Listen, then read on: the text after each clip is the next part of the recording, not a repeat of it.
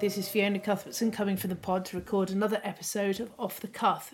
This week, we're lucky enough to have Andre Skepple. Andre is an entrepreneur focused on pursuing transformative change in the educational landscape to help those that need it most.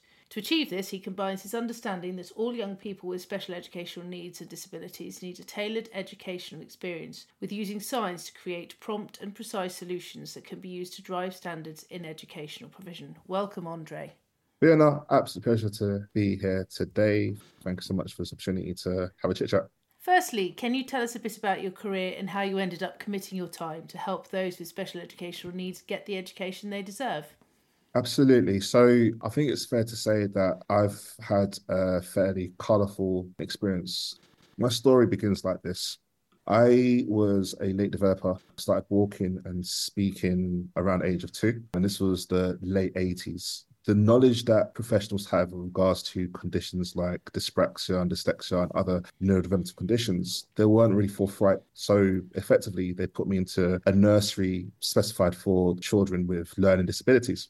Up until when I turned around three, three and a half, when my development basically picked up, they're like, oh, okay, we're going to do an IQ test. My IQ was 120. And like, yeah, we're going to put you into mainstream provision. During my time in primary school, I was also privileged to be in a supplementary school for Afro-Caribbean children. I sat at school in South London. And during that time, despite speech and language difficulties and other conditions that were yet to be discovered, my experiences during education were me being an overachiever in primary school, me doing very well in secondary school. I was actually expected to go and study a medical degree at Top Russell Group University.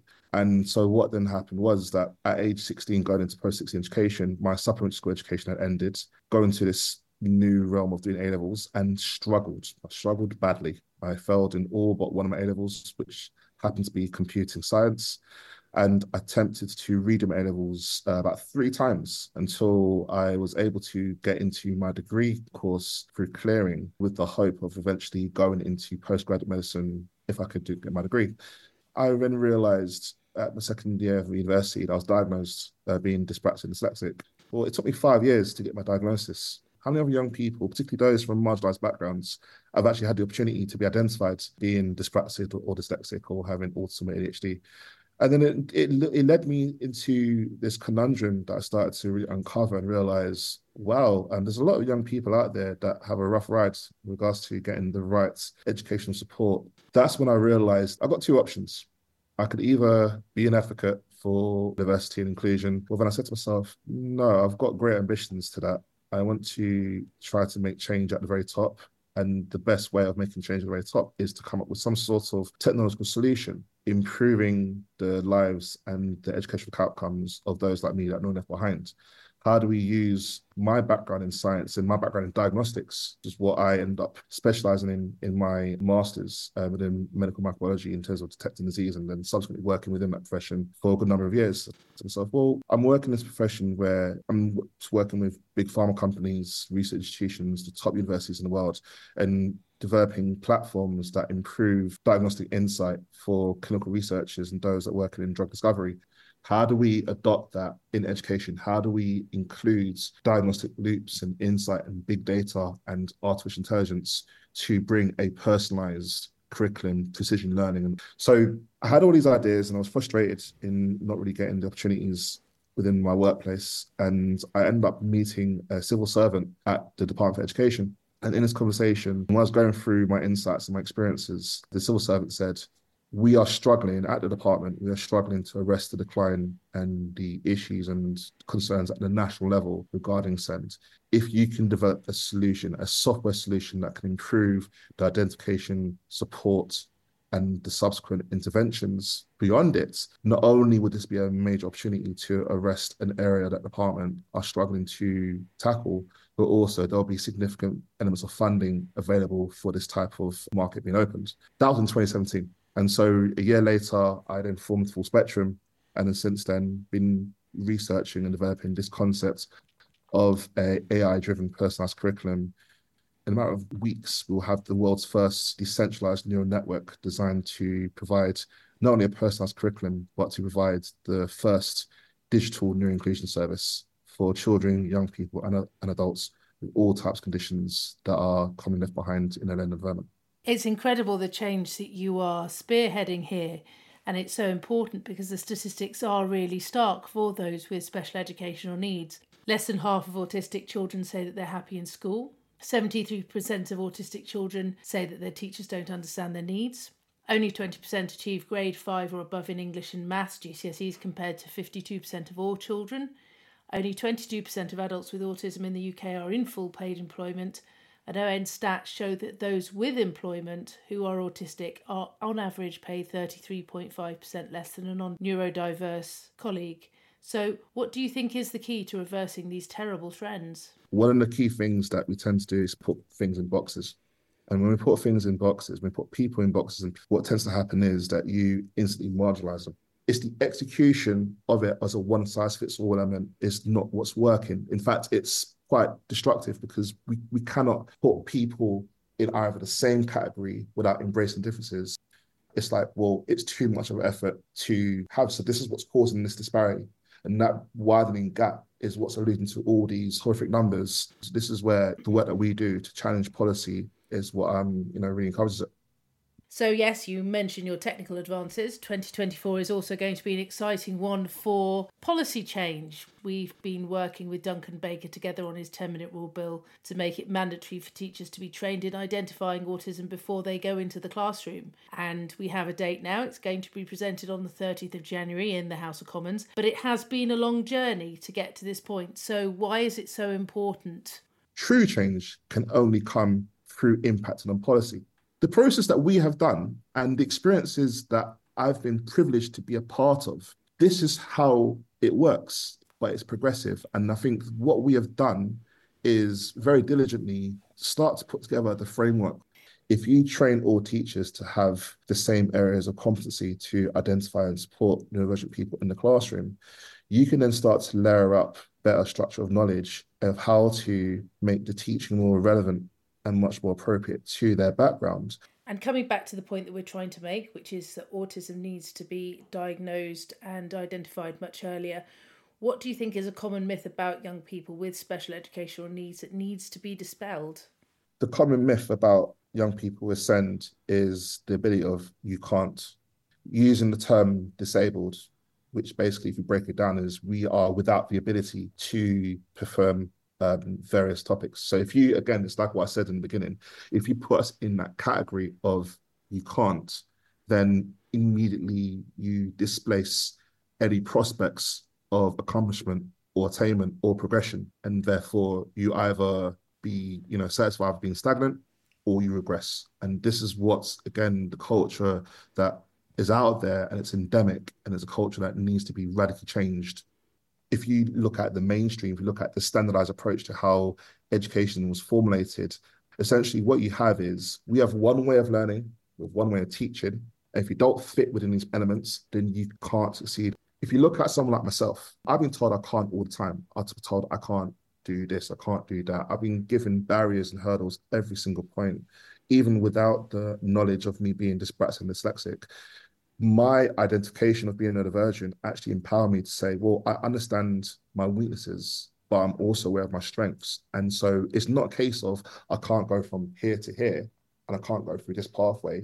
My pathway is this. It may take a longer route to get there, but not only will I eventually get there, based on the route that I go through, I have additional experiences that can be mandated as additional skills that you collect along the way young people SEND, if you put them in the right environment and they thrive, they are the innovators, they are the developers, they are the leaders of tomorrow.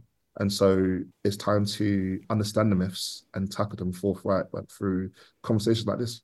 And do you think that the ministry and the department engages enough with those on the coalface to ensure the plans they have actually work? The intention is there there is an intention to listen to voices and to get things right and to try to beyond and into the coal face itself. But the issue that I find is that the insight that policymakers and those in government have effectively is very limited and it inhibits them to basically approach the democracy of thought in the right way.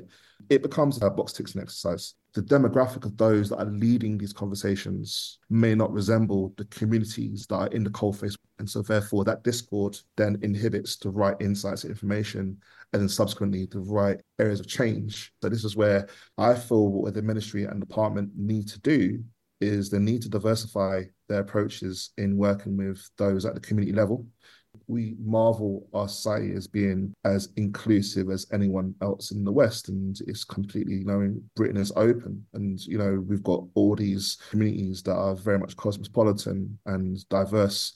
If we as communities we don't feel like we are part of that change, then holistic, inclusive change is not going to happen. So we have to be, we have to be in the room, we have to be included. Otherwise, it, it, the people are not silly they're not stupid. They can see what's going on. They can see elements of tokenism. So, if you were Secretary of State for Education, what would be the first thing that you would change in order to achieve that?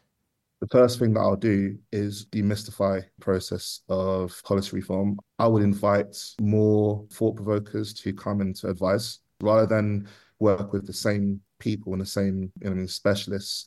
Actually, have people empower teachers, empower parents, empower community groups at the ground level and fund PhDs or masters or even like dissertations where students can go and actually fundamentally contribute to the area of research by working with the communities within proximity to them. And what other issues facing young people with special educational needs don't get the coverage it deserves? When we talk about issues in SEN, not really led by people that look and sound like me. And so what you tend to find is that we've got a very monolithic perspective into the areas of policy it's a black box in terms of how to make change. Other people that may fit in my demographic don't really understand or don't really see the accessibility to do this. The assessment batteries are developed with a very monolithic view of testing. It's tested on white boys, it's not tested on wider populations. So let's look at in terms of diversifying how assessments done so that there's a greater uh, area of insight into how we at determining markers of concern related to neurodivergence or neurodevelopmental conditions. And also, there's an issue in terms of the, the teaching. Teachers and should resemble all the, the students that are involved within the curriculum. When I was going through education, I was in a supplement school for African pupils. Going through that experience where the teachers on a Saturday looked like me, they came from similar backgrounds, the pupils around me were like that because I was in an environment that empowered me and was very much tailored to my self identity, but also I felt comfortable and I felt connected into the subject matter. So we have to look at the area of SEND as being holistic. Don't try to fit everything in one box and embrace technology. We are human. We cannot see and know everything and process things 24 7, 365 when you work with technology and apply it in the right way, it can be a very powerful and impactful tool to ensure that we can do our jobs better as teachers, as care workers, as policymakers, and most importantly, as parents to help pathfind our children in the right ways to success. You talk about holistic solutions. How much of that will be sorted out through this bill? It enables conversation. So for those that are training, for those that are comparing their knowledge bases in, in the school body, in the teaching staff rooms, and sort of comparing notes in terms of how to approach this or you know this conduct condition, so on and so forth, you then, like I said, build much more holistic knowledge bases because again, you can see the application started to evolve. And also, you got to remember, as like what I said earlier, there's no straight line. You know, every child will have their own unique curve of development. And so, with the interactions they have with teachers that have now been endowed with additional knowledge and training that this bill governs, then you are a part of their journey. I was when I was working at school last month, and I was speaking to the deputy head teacher. Um, he was also the designated safeguarding lead, and one of the things that we spoke about, put forward, is that teachers are not trying to be the best friends or the mates of the children class. What they should be is pathfinders. If you don't have the tools to understand the destination of where a person, whether if they're young or old, needs to go, then you can't direct them to the right way. So if you're given the knowledge of how to navigate it and also understand the parameters of where that person is coming from and therefore where they would want to go or where you feel they should be going, you're there just to steer them in the right direction. If they're off course, you put them back on course. This bill enables teachers to be elite pathfinders Talking of teachers, we first met through Frances Akindi, who is the head teacher of a special school. and it is down to her introduction that has allowed us to actually undertake this work. How important has your conversations with her and other head teachers like her been in ensuring that you get your messages across? It's been fundamental. Being a former scientist and coming from a background of research, one of the elements of my character as a professional and as an individual is that I don't know everything. Should nor should I ever profess myself to know everything, and nor should I be arrogant enough to feel like I don't need to speak to anybody else to query or to build my intrigue. So speaking to wonderful people like Frances and others like that, I get such exclusive insight into the profession from their perspectives and from multiple perspectives that then govern me having much more advanced thoughts and opinions and innovations that tailor all those areas. But also, as a, a leader of a technology company, they are wonderful reference points to tweak and tailor whether if we're going in the right way. The best part when I was working in a school in Hackney was I got to have conversations with as many teachers as possible and bring into my world, you know, say, look, this is what I'm doing. This is my approach. What do you think? Do you think I'm doing the right thing? And every single teacher, bar none, has seen it as a breath of fresh air. Even talking about this bill to teachers, not a single teacher has had an issue towards it. One cried. One actually burst into tears in, in relief because they say, I just want to this this is what we need. This is this is this is part of it. So so, coming back to the fact that whilst you're an entrepreneur, you don't believe that you know everything, what is the most important lesson you've learned over your career? The principle of collective work responsibility is definitely something that I would implore anyone in policymaking, anyone in the ministry or in the department as a way to implement true change because we don't all have the answers. But if you actually broaden out to a whole bunch of people around you, then you can get some real momentum. And where can people go to learn more about you and FullSpektrum? So you can find us online. So our website is www.fullspektrum.co.uk and it's full spectrum spelt with a K, not a C. You can also search me on LinkedIn, Twitter, Instagram. I'm on pretty much all the socials, and you can follow our journey. And also, with those listening, we are now gearing up towards a very ambitious pilot. So we're looking at working with schools, multi-academy trusts, colleges, but also local authorities, any NHS integrated commissioning boards, and also charities and any social enterprise or company that actually wants to be a part of a very ambitious project where our AI platform will finally be ready to go and to be tested to prove the concept of how we can actually get this to work and to build personalized curricula. So anyone that's interested, please find us online, please find me, reach out and let's see if we can work together. Excellent. Well, thank you, Andre, very much for coming to talk to us today and telling us about your fascinating and innovative new plans to help people get the education they deserve.